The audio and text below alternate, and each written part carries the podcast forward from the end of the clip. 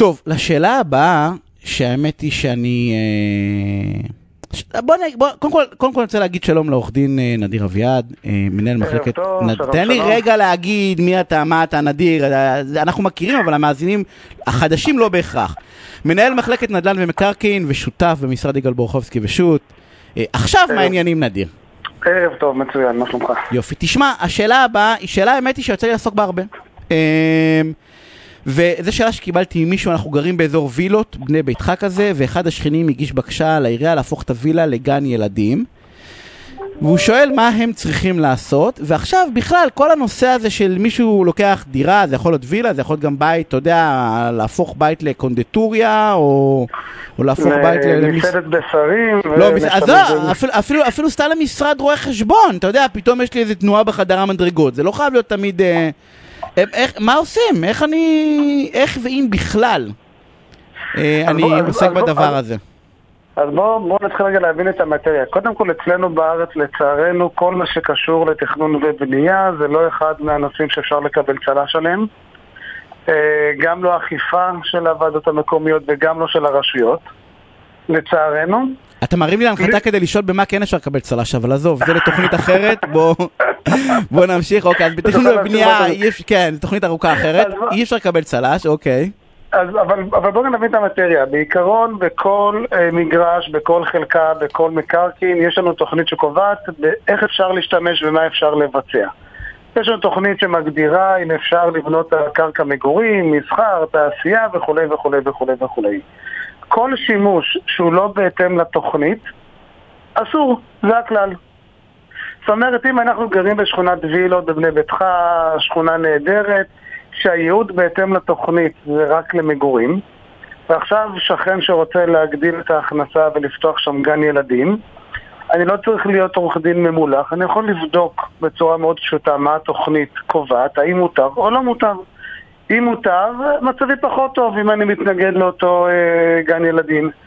ואם אסור בהתאם לתוכנית ורק מותר להשתמש לטובת מגורים, מצבי קצת יותר טוב. בסדר, הוא לא מצוין, ובאמת אני אסביר גם למה. בהנחה ואותו שכן רוצה לבנות גן ילדים, משרד, אני כרגע מתייחס דווקא לשימושים שהם לא שונים מאוד מאזור מגורים. זאת אומרת, אפילו גן ילדים... זה לא מפעל מתכת, זה לא לעשות מפעל, זה לא תעשייה כבדה. נכון, זה לא מפעל נחושת, בסדר? זה משהו שהוא סולידי, רגוע, הוא לא משנה בצורה מהותית את האופי של הסביבה, וגם זה כמובן ברבון מוגבל. אז אותו בעל וילה יקר שרוצה להגדיל את ההכנסות שלו, הוא צריך להגיש בקשה לשינוי ייעוד, או בקשה לשימוש חורג לוועדה המקומית. שזה מה שעושים בדרך כלל, נכון? הולכים לוועדה המקומית, לעירייה בעצם, בואו נדבר... לא, בדרך כלל לא עושים את זה, בדרך כלל פשוט מפעילים גן ילדים, ומחכים שמישהו יתלונן.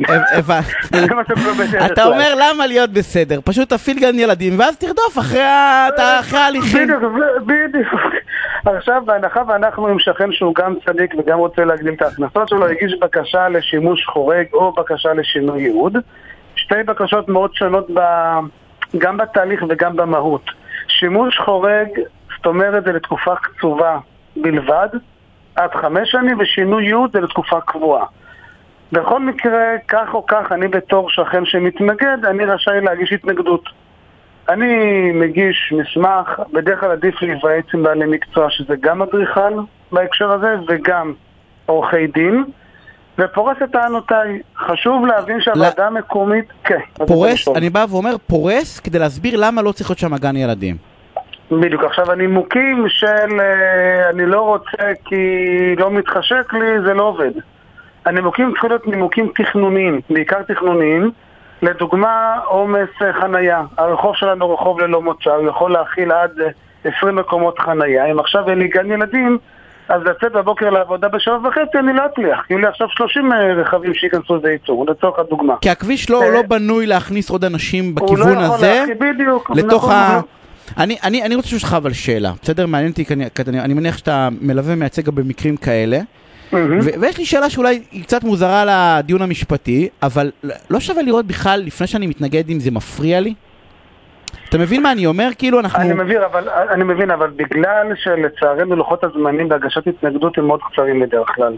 תלוי בסוג הבקשה, 15 יום, 60 יום, אז אין לך אפילו את האפשרות לנסות להבין אם זה מפריע או לא מפריע, כי כבר ברגע שהוא יקבל את היתר לשימוש חורג, את השינוי ייעוד, זה כבר מעשה גמור, ואתה בבעיה. היכולת שלך להתנגד מבחינה משפטית ובפרוצדורה היא דווקא לפני התהליך ובעת הגשת הבקשה. אם אתה תמתין שהוא יקבל אישור, אז כבר זה מעשה גמור שמאוד קשה אחרי זה לשנות ולחזות רגל אחורה, כי יש לו החלטה של הוועדה והיתר וכו' וכו'. אז לא מומלץ להמתין. אז כמה זמן דרך אגב אתה אומר שאפשר... להגיש התנגדות, תלוי בסוג הבקשה, אם זה בקשה בשינוי מהיתר או שינוי מטאבה או שינוי מתוכנית, תלוי, בדרך כלל תזכיר הזמן מבין 15 ל-60 יום. לא, אז אתה אומר משהו מדהים, אתה אומר בעצם שגם אני רוצה להיות בן אדם ולשקול את הדבר הזה רגע באיזשהו שיח, אני לא יכול. לא, שאין מספיק זמן. אין לך זמן, נכון? אתה פשוט עם לוחות זמנים מאוד קצובים. כבלי שהוועדה המקומית דנה, היא לא רוצה עכשיו לדון בבקשה, תיתן החלטה, ואחרי שכבר נתנה החלטה סופית, פתאום השכנים איתו וגדוהב. וואי, יש לי התקלה תוך כדי, אני חושב, נדיר, אני מקווה שאני לא מסבך אותך, או שזה... לא, התקלה, לא, תראה, יש לי, מעניין אותי לדעת. הנושא של אישור חורג, או שימוש אישור של העירייה, הוא יכול להיות מותנה? כאילו, אני יכול לבוא לצורך העניין, ללכת, שנייה, אני יכול ללכת לבעל הבא, לזה שרוצה לעשות הגן, נגיד לו, תקשיב, אני יכול להתנגד עכשיו. אתה מכריע, אל תכריח אותי, בוא נגיע להסכמה חוזית, שאני נותן לך שנה. והיה, ואחרי שנה, או חצי שנה, או whatever, לא משנה מה, אני עדיין יכול להתנגד, אתה יודע, בצורה מוחלטת, ולא נפגעות טענותיי. זה דבר שהוא אפשרי משפטית, כאילו? משפטית אפשרי, הוועדות לא אוהבות את זה. אני אגיד יותר מזה, בדרך כלל הקונסטלציה בסוגיה הזו, זה פתרון נהדר. נכון, אבל... זה נהדר, כי אני לא מתנגד סתם, ואז יש לי גם ראיות במרכאות כפולות, אני בא ואומר, תראה, באתי, מדדתי, זה עושה לי רעש בבוקר, זה מפריע לי לחנות, אני לא מתנגד סתם כדי להתנגד. אני חלק את זה לשניים. בסדר, אם אנחנו במסלול של שימוש חורג, ממילא התהליך הזה זה לתקופה קצובה.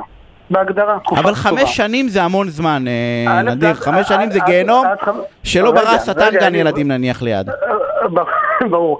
מה שאני אומר שבוודאי שהוועדה המקומית, אם היא תקבל את הסכמת הבעלים, גם המבקש וגם הבעלים הסמוכים שיגידו אנחנו מסכימים למשך יותר לשימוש חורג עד שנה, עד שנתיים, במסגרת השיקולים שיכולה לקצוב לשנה, שנתיים את היתר לשימוש חורג.